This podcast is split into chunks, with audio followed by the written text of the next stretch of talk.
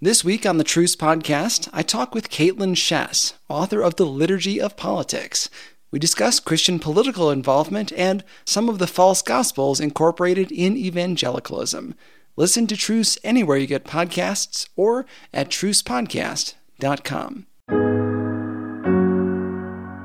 This is Troy and Joel, and you are listening to Revived Thoughts.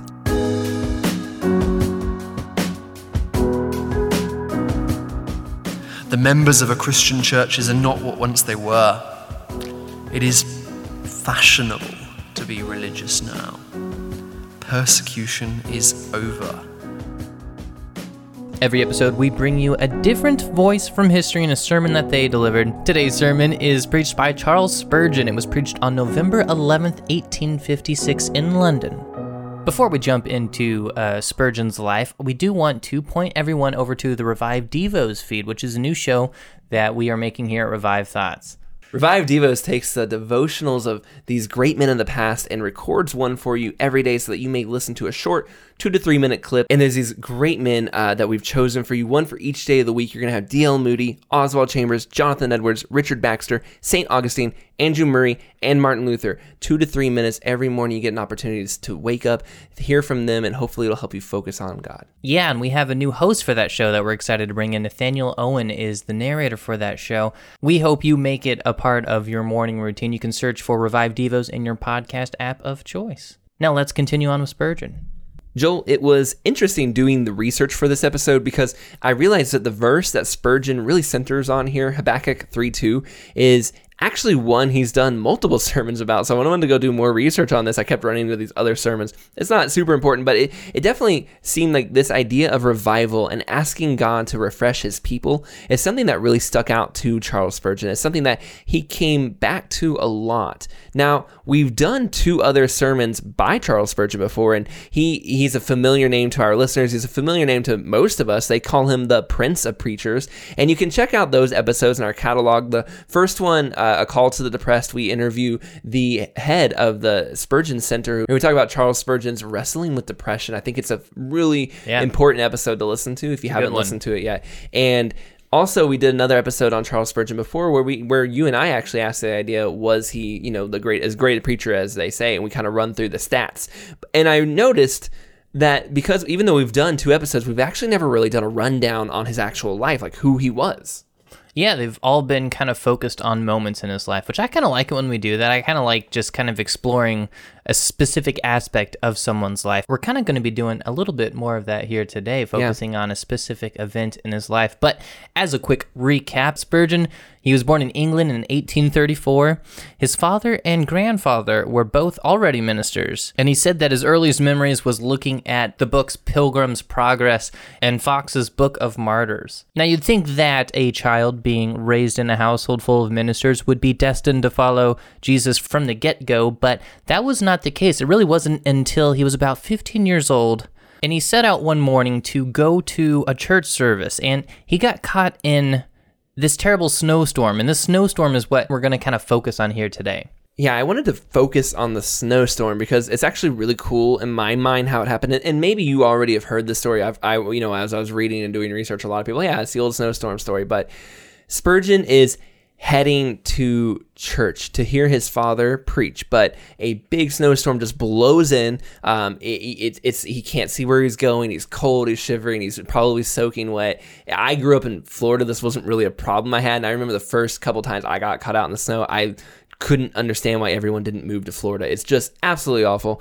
It's it's so bad that Spurgeon realizes he's not going to make it to church, and so he actually just sees kind of a building up ahead. He sees it's a church. He says, "I'm going to go for it and see if there." He opens the door. It's unlocked, and there's some people inside, and, and it's a little Methodist chapel. Now, if you're me, I, honestly, I've seen snowstorms nice on the road, and I haven't wanted to go to church at all. Right? Like sometimes it's just too much, and and for so many, this would have been this huge inconvenience that kept them from going. And who knows how many people didn't go to church that day and didn't hear uh, the gospel, weren't able to. But even though that what would have looked like a bad day to everyone else, God was using it to save something, save someone very important in that moment. And as I said, some people wouldn't have been able to make it to church. Actually, the minister of that Methodist chapel couldn't make it to church that day. He he could not make it to the chapel through the snowstorm. So the people in there that he was with were kind of wondering what to do. Uh, Spurgeon said he was the only young man in the church, so it was probably you know a bunch of old people and just him, and he's a stranger just kind of walked in to get out of the cold. I imagine this was an uncomfortable moment for him. I imagine he's feeling awkward and kind of wishing the snow would let up so he could just leave. He sees this old man go up to the pulpit. He he wasn't uh, a learned man. He wasn't an educated guy. This guy wasn't holding a big theological theological degree up there. As Spurgeon calls him in his you know memoirs and stuff, he calls him a shoemaker. This was just a simple guy who loved God, realized someone needed to get up and preach, and he decided he was going to be that guy. That's right. And this guy didn't wake up ready to preach today. He had no idea that, about the snowstorm. But he gets up there and he preaches the truth of the gospel from Isaiah 45 22, which says, Turn to me and be saved, all the ends of the earth, for I am God and there is no other. And this old man does probably like the least friendly thing that you could do to a new visitor at church. I don't know if you've ever been sitting in church and listening to the pastor speaking and have a moment of terrifying thought that like the pastor's going to like call you out individually and like point to you and speak to you and, and, and like preach directly to you by name. That's essentially what this pastor does. He he looks at Spurgeon and he points at him and he says, "Young man, look to Jesus Christ. Look, look, look. You have nothing to do but to look and to live." As Spurgeon said in that moment when that guy was talking directly to him, he just he felt and saw the way to salvation and to the Lord. I don't know if it's because he grew up in the church and he just had never really been challenged maybe because he was away from family ties and relationships, had these expectations on him, and so he could just kind of think about the question, or just this old man's faith got to him. Whatever it was, at 15, the Lord grabbed a hold of Spurgeon's heart. It's really important to note too. I think is an important part of Charles Spurgeon's life is he really didn't go to school. And I in the earlier episode we pointed out he didn't go to Bible college, he didn't get a seminary degree, but he didn't actually even wouldn't have even gone to what would have been high school back in his days. You know, so many of the guys on Revived Thoughts are these theological prodigies and they're just they're unstoppable that's not really Spurgeon's story. He he took a little bit of Greek on the side. He went to a little bit of school, but he didn't really go uh, any further than an average student would, or and especially in that time period. And yet, he'll end up with this massive 12,000 book collection and tons of his own personal writings and annotations that are still being studied and published today. And again, you can just see how God took somebody from where they were and made them something different. Yeah, Spurgeon almost immediately started preaching, and by 17, he was already at a church and he had outlines for his sermons that he'd preach, but he wouldn't look at them. They said that he looked young and yet spoke with such maturity. Within a year and a half, there was a church in London, a congregation of 232 people, that asked him to come there. This church loved hearing him speak, and they wanted him to stick around for about six months. Nobody knew at the time that Spurgeon would end up spending the rest of his life uh, leading that church and that congregation there. So much so that they had to build a bigger building as the church expanded, and it became what Troy and I kind of think about as the first real yeah. like mega church, the Metropolitan Tabernacle. They designed it to seat at least 5,000 people, but even that wasn't nearly enough. It, when he would preach on a Sunday morning, there would be huge gatherings outside of the building trying to trying trying to just hear a little bit of what Spurgeon was preaching that morning. And this is by the time he was 27. He th- this was going on. It's hard to imagine. That would be a big deal today with all sure. of our technology and all of our microphones, if somebody could build that church that quickly, that would be a big deal today. In their time period where that wasn't yet even a thing, I it, it would have been phenomenal. Yeah, and the fact that he doesn't appear to be very prideful. Like yeah. I know, I mean that's something we see time and time again with with a lot of speakers here in America. Some a lot of them will kind of lose their way. The more money, the more fame that comes their way. If Spurgeon ever did wrestle with pride it's certainly just not something that we really see in his life very evidently.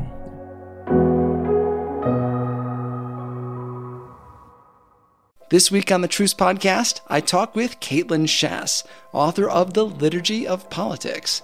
We discuss how evangelicalism has gotten tangled up in nationalism. We end up in positions where we take passages intended for Israel and apply them to America in ways that are not not good uh, exegesis.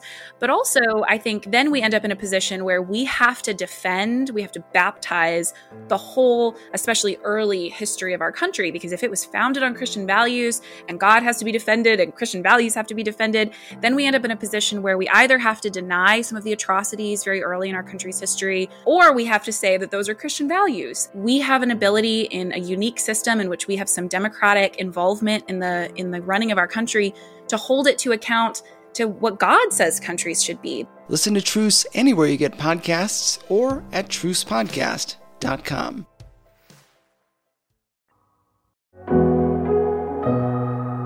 He was not always beloved, though. Uh, the New York Times and the London Times used to publish his sermons, which I kind of thought that was funny to think about. That we had these newspapers that are both, you know, they're both still around today. But imagine back in the day, they were preaching sermons and people were buying them. They wanted to read them. That's something so foreign to us now. The idea that you would pick up a newspaper and see a sermon by a famous preacher.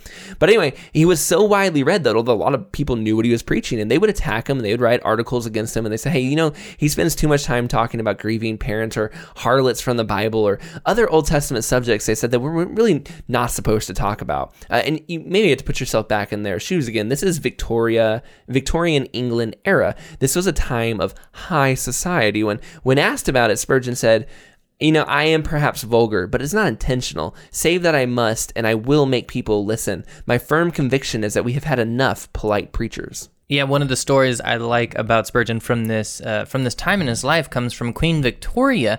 She liked Spurgeon a lot and was fascinated with him, and so she invited him to come to the palace and preach there. And there was a national day of prayer. She had a huge fast for the country, and Spurgeon, at 23 years old, comes out to preach, and a crowd of 23,000 shows up to hear him. 23,000 people, no microphones, no jumbotron for you to see, no transcripts for the crowd to read. It was 23,000 people standing in silence, trying to hear a man who knows how far away preaching the word of God. Where do you, where do you put all the horses? Where do the carriages go? Like, how do you park that many people with horses back in those days? That's a good question. That is a good question. History deep dive episode. We need to figure out where did people put horses during these big gatherings. There's got to be. There's just you know like how we have parking garages now. They must yeah. have had parking stables a reporter for a newspaper there, uh, he was blown away by the crowd, and he goes up to this child who was sitting in the back. And uh, I mean, Spurgeon is a small speck way out on the horizon preaching, and this reporter asks this this child, "Can you even hear what what he's saying from this far away?" And this kid supposedly looks up at him and smiles and says, "Of course," as if he was sitting next to me and whispering into my ear. And it brings up an interesting point that Troy and I kind of talk about sometime. Like, is is the Holy Spirit like a part you know, before megaphones, before microphones and, and amps existed, like, was that something that the Holy Spirit helped people project their voice and communicate with more people or not? I don't know. It's just something fun to kind of think about. It's just a question. But Spurgeon did believe in using your voice and mastering it. We will probably wrap it up around here. I, I, we could keep going, and, and, we will in a future episode. Uh, but Spurgeon recommended that everyone who wanted to be a preacher and, and, and any students he had at his school or anywhere he was, he would tell them to practice speaking, practice making speeches, practice throwing your voice, using your voice, and just get used to the power of your vocal cords. And it really made a lot of sense to me, too. Musicians have to practice their gifts to the Lord, they have to practice singing. I think a lot of us today could actually actually really benefit from using and viewing our voices as something that can be practiced to make it sound more appealing. Uh, he described it really interestingly, too. He said, A lot of people think that louder is better, but Spurgeon said that a bell can be heard further than a drum, and that it is not a thumping on a piano people want to hear, but a gentle playing of a beautiful musical instrument. That the sweeter and better you can sound, the more you can reach the hearts of your listeners. Anyway, we only actually made it to about his 20s or so in Spurgeon's life in this uh, little short clip here, but I'm sure we'll, we will come back around to him and finish him up. There's a there's really an unending treasure trove in this guy's life, and it's it's always really fun to hear the different stories of people interacting with him. Yeah, this guy really completely changed the church. The way he spoke and the way he preached brought so many people to Christ that were not believers before.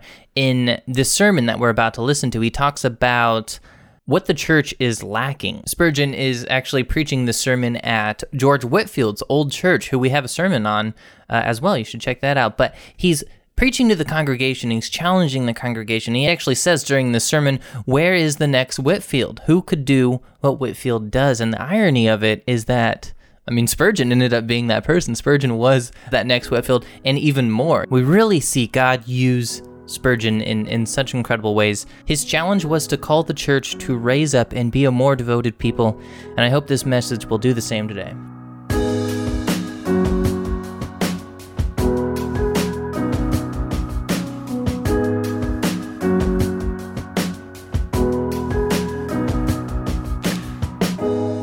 All true religion is the work of God.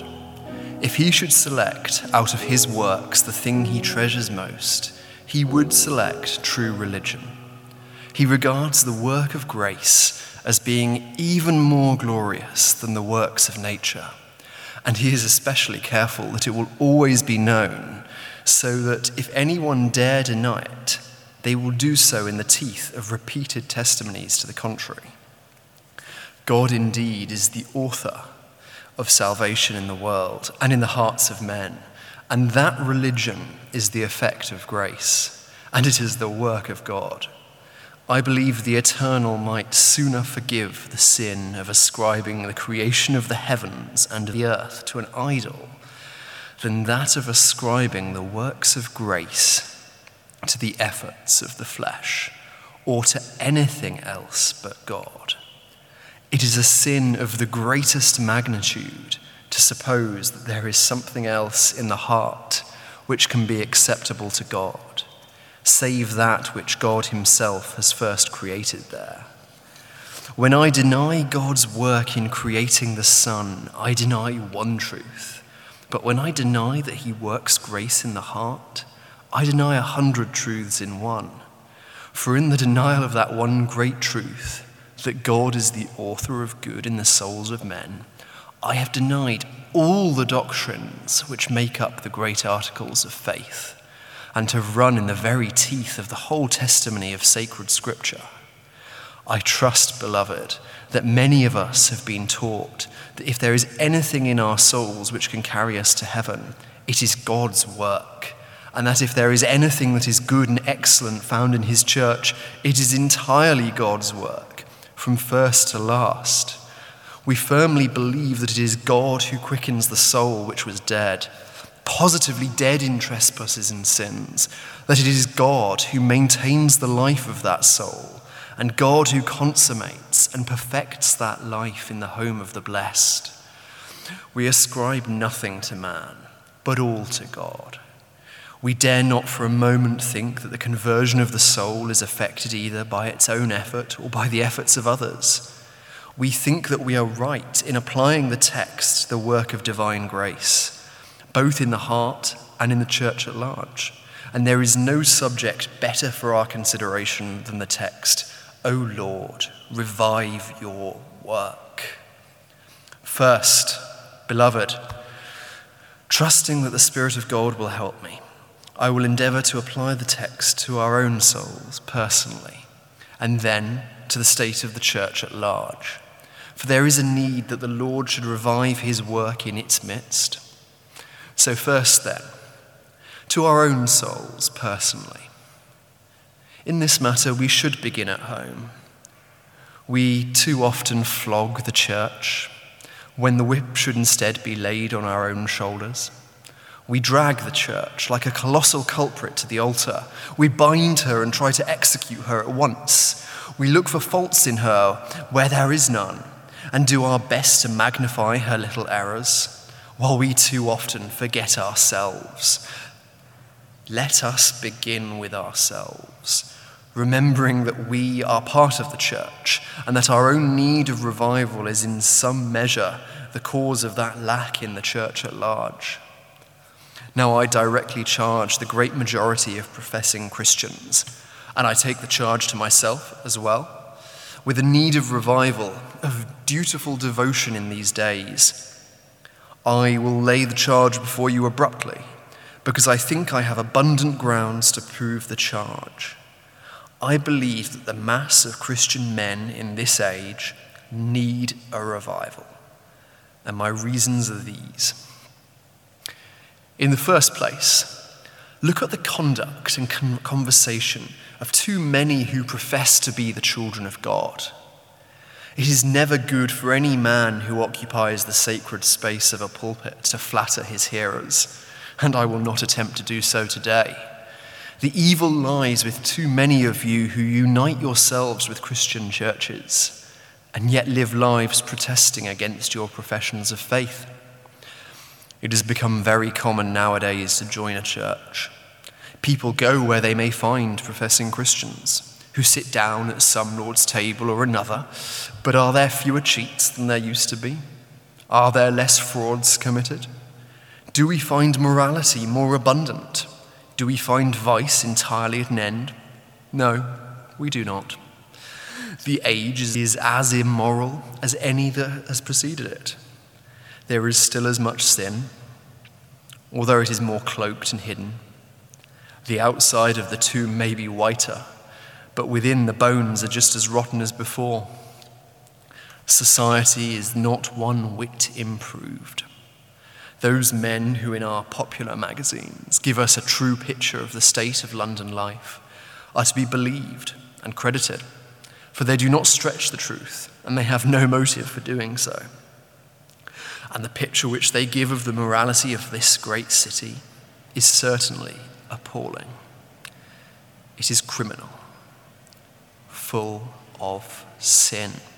And I will say this that if all the professions in London were true professions of faith, it would not be nearly such a wicked place as it is. It couldn't remain as bad as it is. My brethren, it is well known that it is not in these days a sufficient guarantee, even of a man's honesty, that he is a member of a church. It is a hard thing for Christian ministers to say, but we must say it. And if friends don't say it, enemies will and better that the truth should be spoken in our midst, that men may see that we are ashamed of it, that they should hear us impudently deny what we must confess to be true.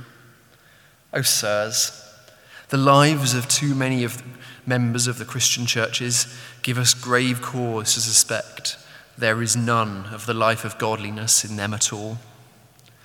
All that reaching after money, all that covetousness, all that following of the crafts and devices of a wicked world, all that clutching here and clutching there, that grinding of the faces of the poor, that stamping down of the workman, and such like things. God in heaven knows that what I say is true, and too many here know it themselves. If they are Christians, at least they want revival. If there is a life in them, it is but a spark that is covered up with heaps of ashes. It needs to be fanned, and it needs to be stirred also, that some of the ashes may be removed and the spark may have a place to live. The church as a whole needs revival in the heart of its members. The members of a Christian church are not what once they were. It is fashionable to be religious now persecution is over. And oh, I almost said, the gates of the church were taken away with it. The church has, with few exceptions, no gates now. People come in and go out of it, just as they would march through St. Paul's Cathedral and make it a place of tourism, instead of regarding it as a select and sacred spot to be apportioned to the holy of the Lord. If this isn't true, you know how to treat it. You need not confess to sin you have not committed. But if it is true, and true in your case, oh, humble yourselves under the mighty hand of God. Ask Him to search and try you, that if you are not His child, you may be helped to renounce your earlier profession, lest it should be to you but the gaudy pageantry of death a mere tinsel and a ticket in which to go to hell. If you are His, ask that He may give you more grace, that you may renounce these faults and follies and turn to Him with your whole heart. Again, where the conduct of professing Christians is consistent, let me ask the question Does not the conversation of many a professor lead us either to doubt the truthfulness of his piety or else to pray that his piety may be reviled. Have you noticed the conversation of too many who think themselves Christians? You might live with them from the 1st of January to the end of December, and you would never be tired of religion for what you would hear of it. They scarcely mention the name of Jesus Christ at all. On Sabbath afternoon, all the ministers are talked over.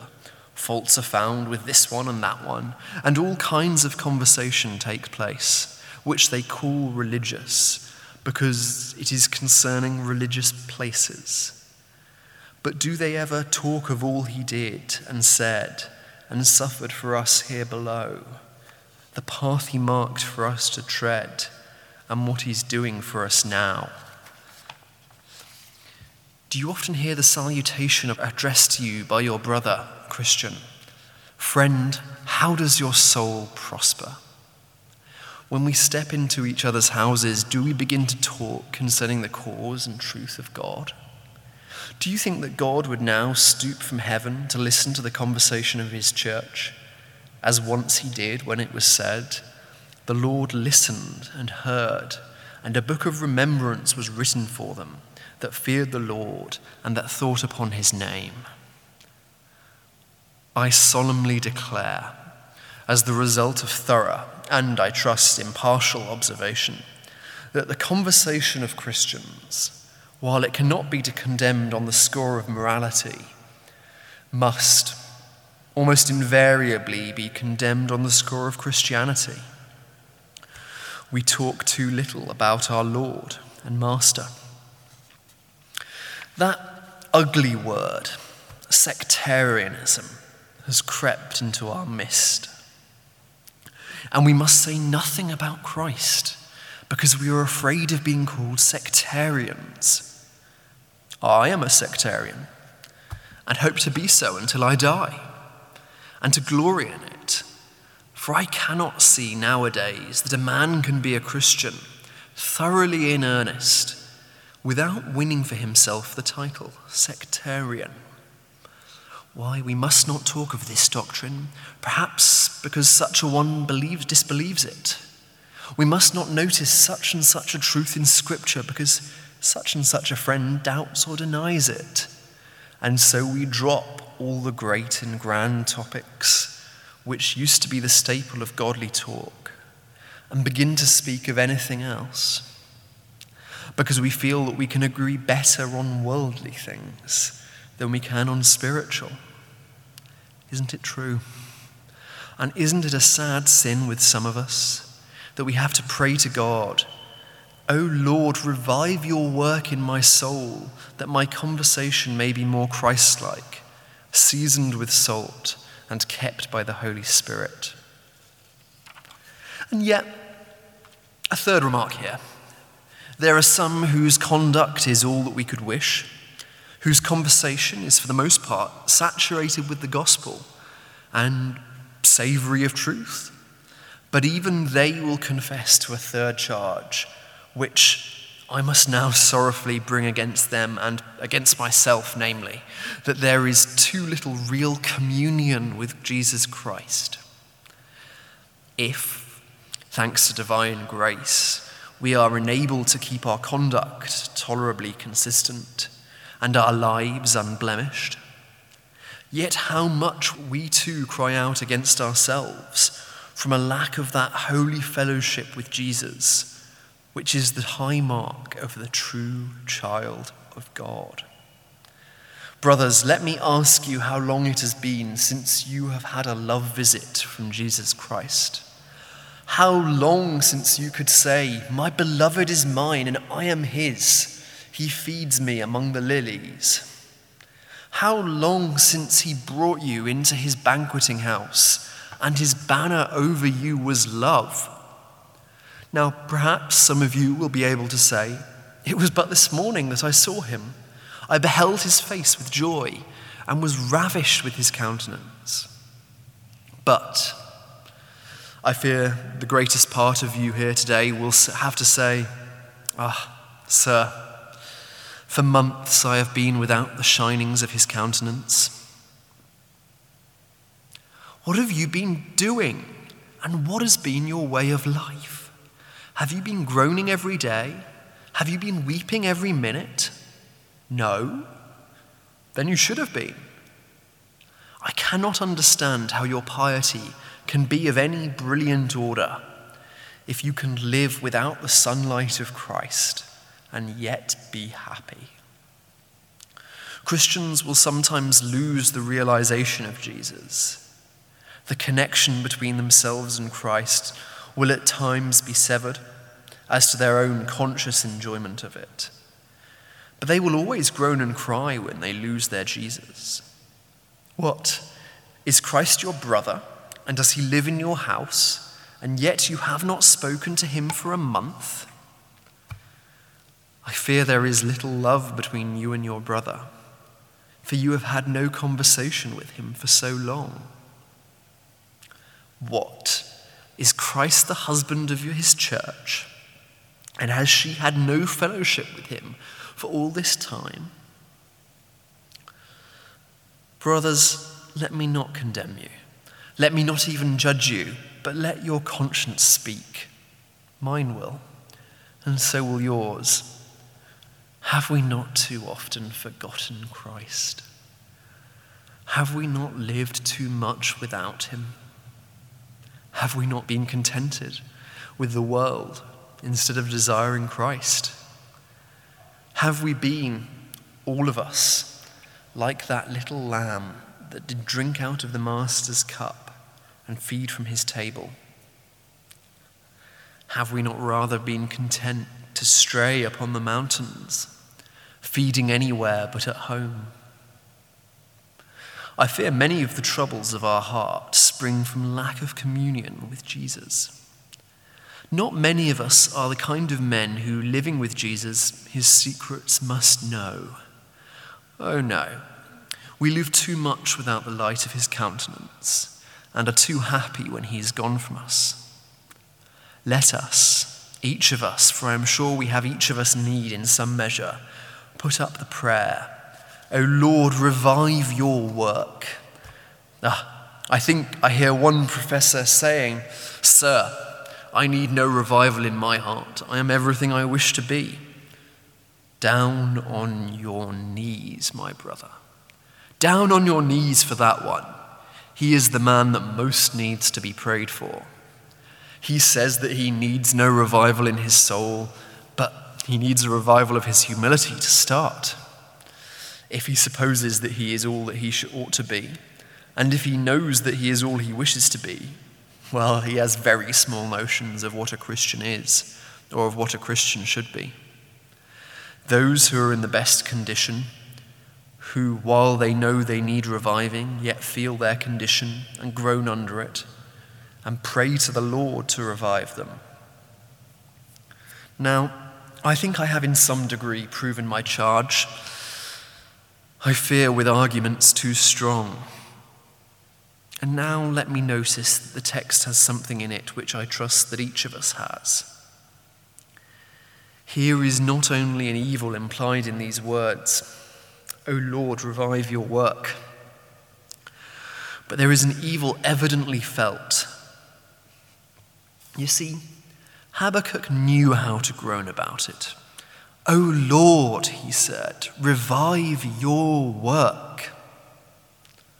Ah, Many of us want revival, but few of us feel that we want it. It is a blessed sign of life within when we know how to groan over our departures from the living God. It is easy to find by hundreds those that have departed, but you must count those by ones and twos who know how to groan over their departure. The true believer, however, when he discovers that he needs revival, will not be happy. He will begin at once that incessant and continuous strain of cries and groans, which will at last prevail with God and bring the blessing of revival down. He will, days and nights in succession, cry, O Lord, revive your work. Let me mention some groaning times which will always occur to the Christian who needs revival. I am sure he will always groan when he looks upon what the Lord did for him of old. when he recollects the Mizars and the Hermons and those places where the Lord appeared of old to him, saying, I have loved you with an everlasting love. I know he will never look back to them without tears. If he is what he should be as a Christian, or if he thinks he is not in the right condition, he will always weep when he remembers God's loving kindness of old. Oh, whenever the soul has lost fellowship with Jesus, it cannot bear to think of the chariots of Amminadab. It cannot endure to think of the banqueting house, for it has not been there so long. And when it does think of it, it says, Where is the blessedness I knew when first I saw the Lord? Where is the soul refreshing view? of Jesus and his word. What peaceful hours I then enjoyed. How sweet their memory still. But now I find an aching void the world can never fill. When one who is in this state hears a sermon which regards the glorious experience of the believer who is in a healthier state, he will put his hand upon his heart and say, Ah, such was my experience once, but those happy days are gone. My sun is set, those stars which once lit up my darkness are all quenched. Oh, that I might again behold him. Oh, that I might once more see his face. Oh, for those sweet visits from on high. Oh, for those grapes of Eshcol once more, and by the rivers of Babylon you will sit down and weep. You will weep when you remember your goings up to Zion, when the Lord was precious to you, when he laid bare his heart and was pleased to fill your heart with the fullness of his love. Such times will be groaning times when you remember the years of the right hand of the Most High. Again, to a Christian who wants revival, ordinances will also be groaning times.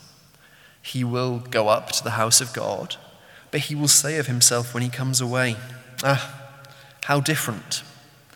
When I once went with the multitude that kept holy day, every word was precious. When the song ascended, my soul had wings, and up it flew to its nest upon the stars. When the prayer was offered, I could devoutly say Amen. But now, the preacher preaches as he did before. My brethren are as profited as they were before. But the sermon is dry to me and dull. I find no fault with the preacher. I know the fault is in myself. The song is just the same and as sweet the melody, as pure harmony, but uh, my heart is heavy. My harp strings are broken and I cannot sing. And the Christian will return from these blessed means of grace, sighing and sobbing, because he knows he wants revival. And most especially at the Lord's Supper he will think when he sits at the table, Oh, what seasons I once had here in breaking the bread and drinking the wine.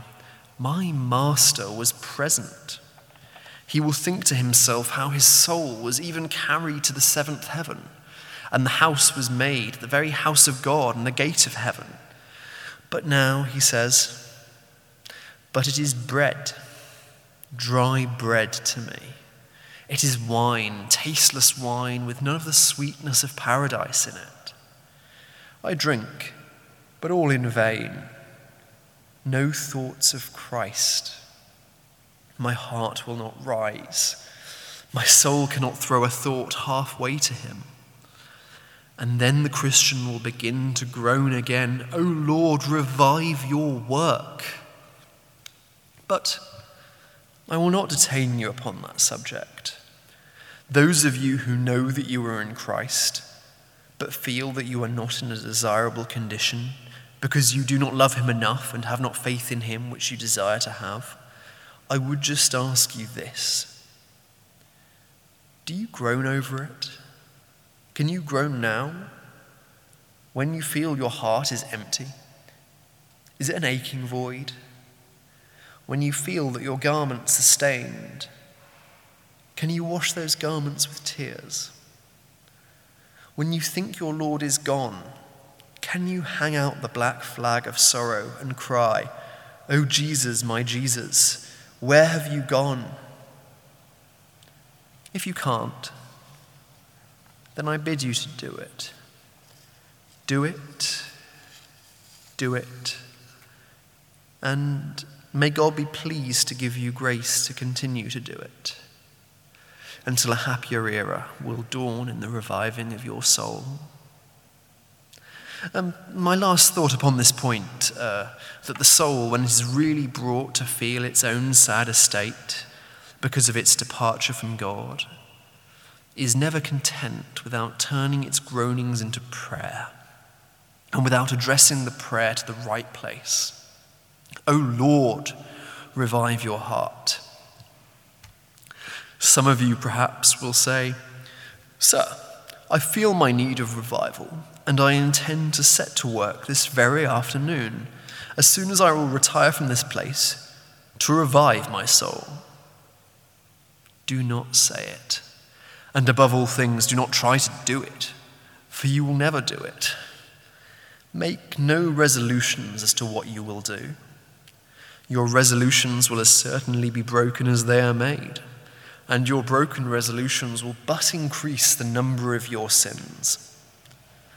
I warn you, instead of trying to revive yourself, to offer prayers.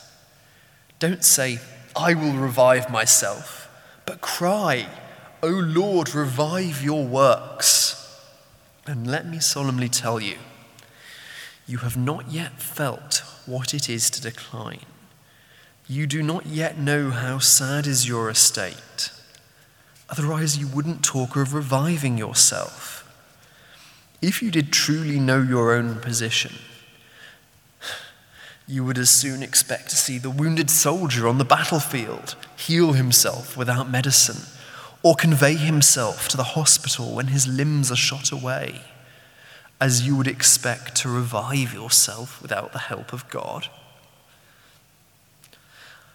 I bid you not do anything, not seek to do anything, until first of all you have addressed Jehovah Himself by mighty prayer, until you have cried out, O Lord, revive your work. Remember, He that first made you must keep you alive and he that has kept you alive must restore more life to you. He that has preserved you from going down to the pit, when your feet have been sliding, can alone set you again upon a rock and establish your goings. Begin by humbling yourself and giving up all hope of reviving yourself as a Christian, but beginning at once with firm prayer and earnest supplication to God. O Lord, what I cannot do, you must do. O Lord, revive your work. Christian brothers, I leave these matters with you. Give them the attention they deserve. If I have erred and judged you too harshly, God will forgive me, for I have meant it honestly. But if I have spoken truly, treasure it in your hearts Weep men apart and women apart, husbands apart and wives apart. Weep, weep, my brothers. It is a sad thing to depart from the living God. Weep, and may he bring you back to Zion, that you may one day return like Israel, not with weeping, but with songs of everlasting joy. And now I come to the second part of the subject upon which I must be more brief. In the church itself, taken as a body, this prayer ought to be one incessant and solemn litany. O Lord, revive your work. In the present era, there is a sad decline of the vitality of godliness. This age has become too much the age of shadow instead of the age of life. I date the hour of life from this day 100 years ago, when the first stone was laid of this building in which we now worship God. Then was the day of life divine and of power sent down from on high. God had clothed Whitefield with power he was preaching with a majesty and a might of which one could scarcely think mortals could ever be capable. Not because he was anything in himself, but because his master girded him with might. After Whitefield, there were a succession of great and holy men, but now, sirs, we have fallen upon the dregs of time. Men are the rarest things in this world. We have not many left now. We have no men in the government hardly to conduct our politics, and scarcely any men in religion. We have things that perform their duties.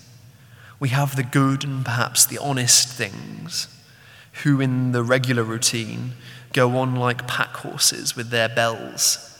But men who dare to be singular, because to be singular is generally to be right in a wicked world and not very many in this age. Compared with the Puritanic times, even, where are our divines? Could we marshal together our Howes and our Charnocks? Could we gather together such names as I could mention about at fifty at a time? I think not. Nor could we bring together such a galaxy of grace and talent as that which immediately followed Whitefield. Think of Rowland, Hill, Newton, Toplady, Doddridge, and numbers of others who time would fail me to mention. They are gone. They are gone. Their venerated dust sleeps in the earth. And where are their successors? Ask where, and the echo will reply, Where? There are none. Successors of them where are they? God has not yet raised them up, or if He has, you have not yet found out who they are. There is much preaching. And what is it? O Lord, help your servant to preach and teach him by your Spirit what to say. And then out comes the manuscript and they read it. A pure insult to Almighty God. We have preaching, but it is of this order. It is not preaching at all, it is speaking very beautifully and very finely, possibly even eloquently in some sense of the word. But where is the right down preaching, such as Whitefield's? Have you ever read one of his sermons? You will not think him eloquent. You cannot think him so. His expressions were rough, frequently very coarse and unconnected. But where lay his eloquence? Not in the words you read, but in the tone in which he delivered them, and in the earnestness with which he felt them, and in the tears which ran down his cheeks, in the pouring out of his soul the reason why he was eloquent was just what the word means. He was eloquent because he spoke right out from his heart, from the innermost depths of the man. You could see when he spoke that he meant what he said. He did not speak as a job or as a mere machine, but he preached what he felt to be the truth.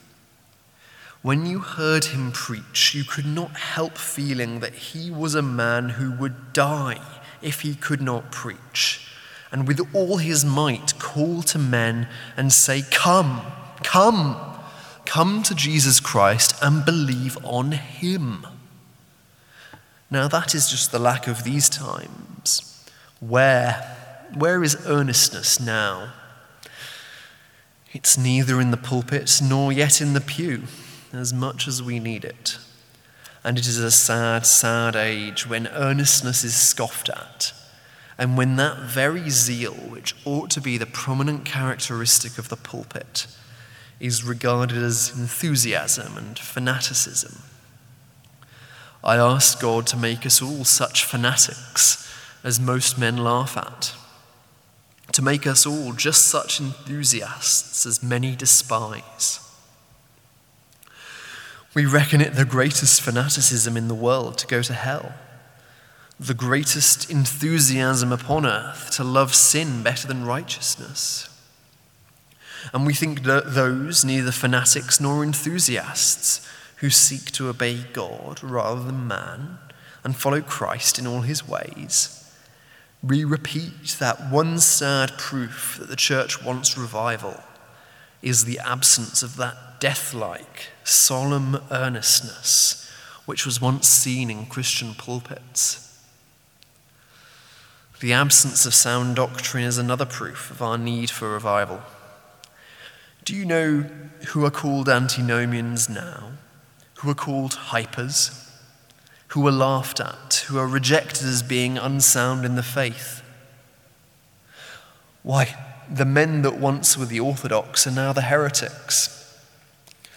We can turn back to the records of our Puritan fathers, to the articles of the Church of England to the preaching of Whitefield, and we can say that preaching it is the very thing we love. But because we choose to proclaim them, we are thought singular and strange. And the reason is because sound doctrine has, to a great degree, ceased. It began this way. First of all, all the truths were fully believed, but the little angles were taken off. The minister believed election, but he didn't use the word for fear it should, in some degree, disturb the peace of the deacon in the green pew in the corner. He believed that all men were depraved, but he didn't say it out loud because if he did, there was a lady who had subscribed to the chapel. She would not come again. So that while he did believe it, and did say it in some sense, he rounded it just a little. And afterward it came to this. ministers said, well, we believe these doctrines, but we do not think them profitable to preach to the people. They're, they're quite true. Free grace, it's true. The great doctrines of grace that were once preached by Christ, by Paul, by Augustine, by Calvin, and down to this age by their successors, they're, true, but they'd better be kept back. They must be very cautiously dealt with. They're very deep and dreadful doctrines, and they mustn't be preached. We believe them, but we dare not speak them out. And then after that, it came to something worse. They said within themselves, Well, if these doctrines will not do for us to preach, perhaps they're not true at all. And going one step further, they said, They dare not preach them. They did not actually say it, but they began just to hint that they weren't true. Then they went one step further, giving us something which they said was the truth. And then they would cast us out of the synagogue, as if they were the rightful owners of it, and we were the intruders. So they have passed on from bad to worse. And if you read the standard divinity of this age and the standard divinity of Whitefield's day, you will find that the two cannot by any possibility stand together we have got a new theology. New theology? Why, it is anything but a theology. It is an ology which has cast out God utterly and entirely and enthroned man, as it is the doctrine of man and not the doctrine of the everlasting God. We want a revival of sound doctrine once more in the midst of the land. And the church at large needs a revival of downright earnestness in its members. You are not the men to fight the Lord's battles yet. You lack the earnestness, the zeal, which once the children of God had. Your forefathers were oaken men you are willow men. Our people, what are many of them? Strong in doctrine when they are with strong doctrine men, but they waver when they get with others, and they change as often as they change their company. They're sometimes one thing and sometimes another. They are not the men to go to the stake and die. They are not the men that know how to die daily and so are ready for death when it comes. Look at our prayer meetings, with here and there a bright exception. Go in. There are six women. Scarcely ever enough members come to pray four times. Look at them. Prayer meetings, they are called. Spare meetings, they ought to be called, for sparely enough they are attended. And very few that are there go to our fellowship meetings or to any other meetings that we have to help one another in the fear of the Lord. Are they attended at all? I'd like to see a newspaper printed somewhere containing a list of all the people that went to those meetings during the week in any of our chapels.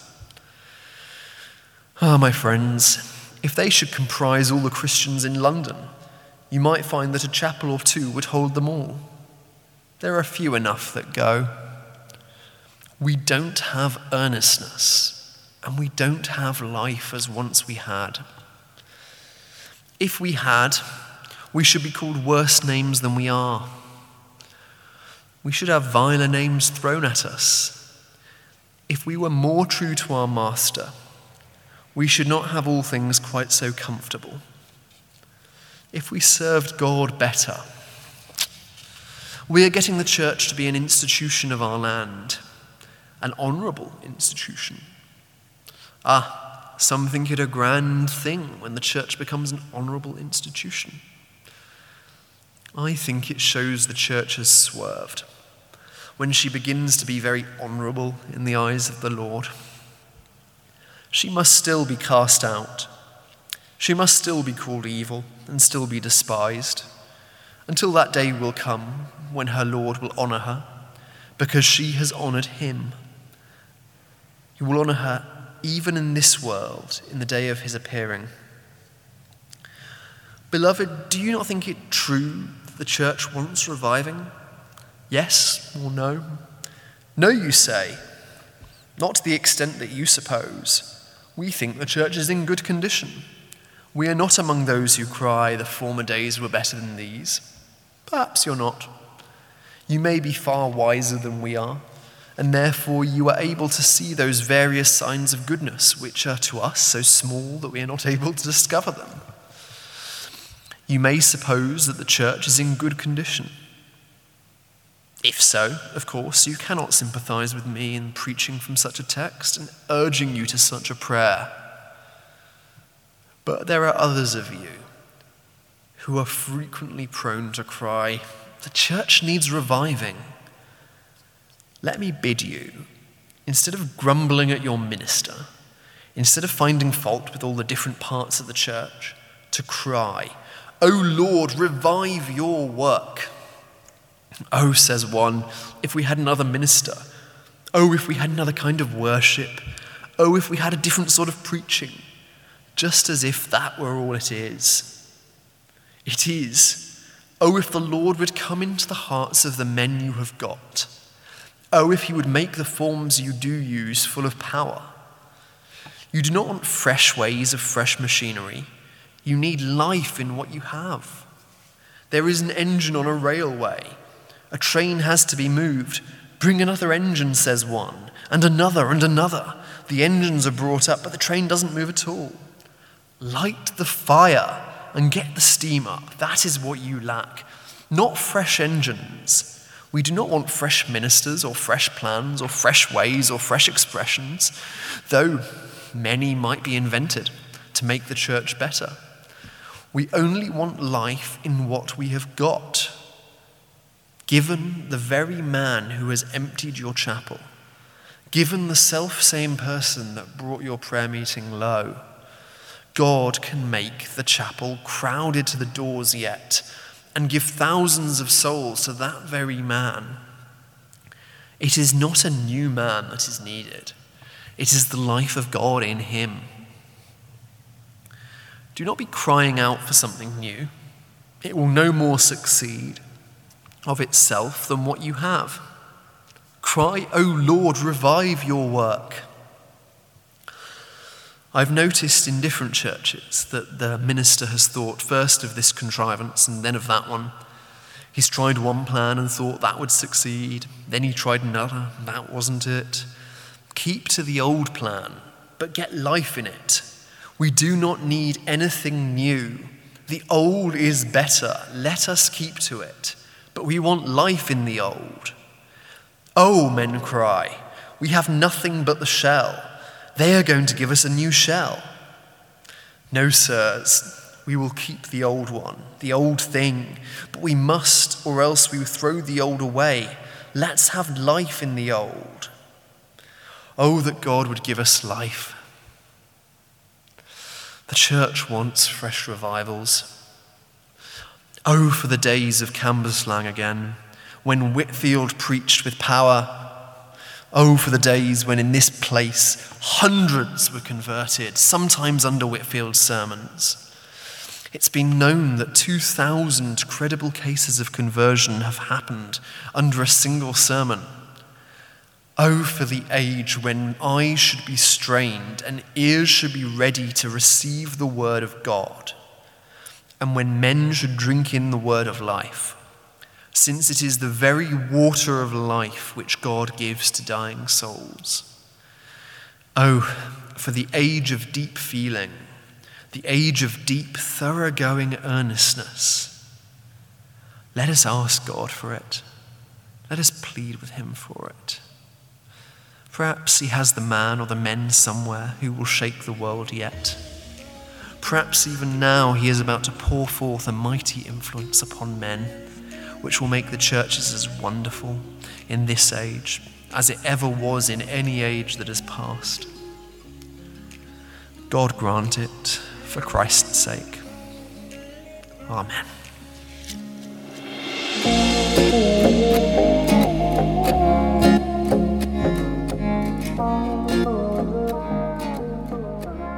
There's a part in the sermon where he goes, I know you're not all saved. Look at the crime stats of London. How can you all be believers if crime is so high? I read the newspapers. It, it, doesn't say it in those exact words, but he pretty much says that to them. And it's such an amazing way to talk to your audience. Such a truthful and honest look at his people. He doesn't just assume they know God. He goes, Look, I'm looking around me. I'm seeing the fruit and I see the crime stats. How can you be Christians? I we say this a thousand times on the show, but imagine a minister looking at his congregation and saying, Look, you criminals, you can't be Christians if you're going to be acting like this. I also think, though, that that is so there's truth there and there's a way of just speaking the truth and being blunt and being honest and not telling them what they need what they want to hear but telling them what they need to hear because if you want them to grow up and to become Christians that are going to change the world and actually make a difference and be remembered they need to be told the truth about themselves which is look you are not producing fruit that looks like Christian believing fruit.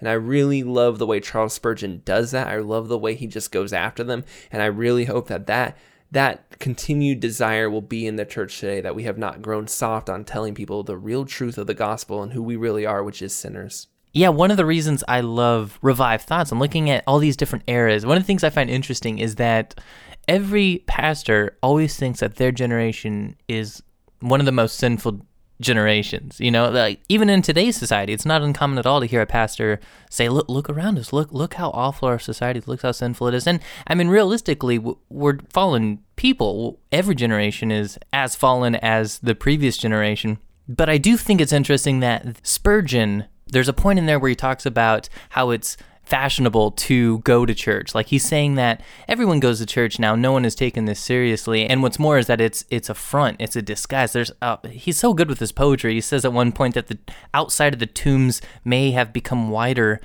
but within the bones are just as rotten as before. Saying that th- these these people are going to church. They look like they're being spiritual, but inside their bones are just as rotten as the rest of society. And I mean that's kind of in contrast to current society where you know more and more people are becoming unchurched. They're, they're outside of the church uh, and people look at that and say what a sinful generation. But here spurgeon's looking at people going to church and saying what a sinful generation. It's just it's just it's fascinating to see people's view on humanity and how you know whatever era whatever time we're in we're a fallen people we're sinful people that need jesus we need salvation and we need his grace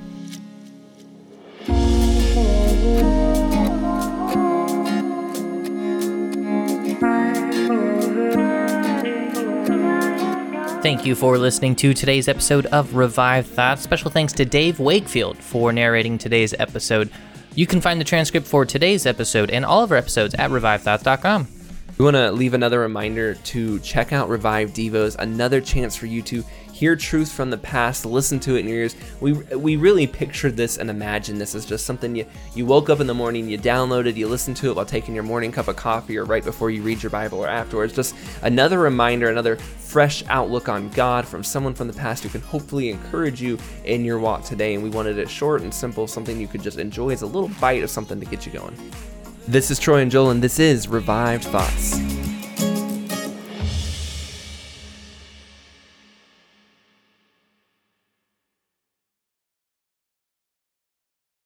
This week on the Truce Podcast, I talk with Kaitlyn Schiess, author of The Liturgy of Politics. We discuss Christian political involvement and some of the false gospels incorporated in evangelicalism. Listen to Truce anywhere you get podcasts or at trucepodcast.com.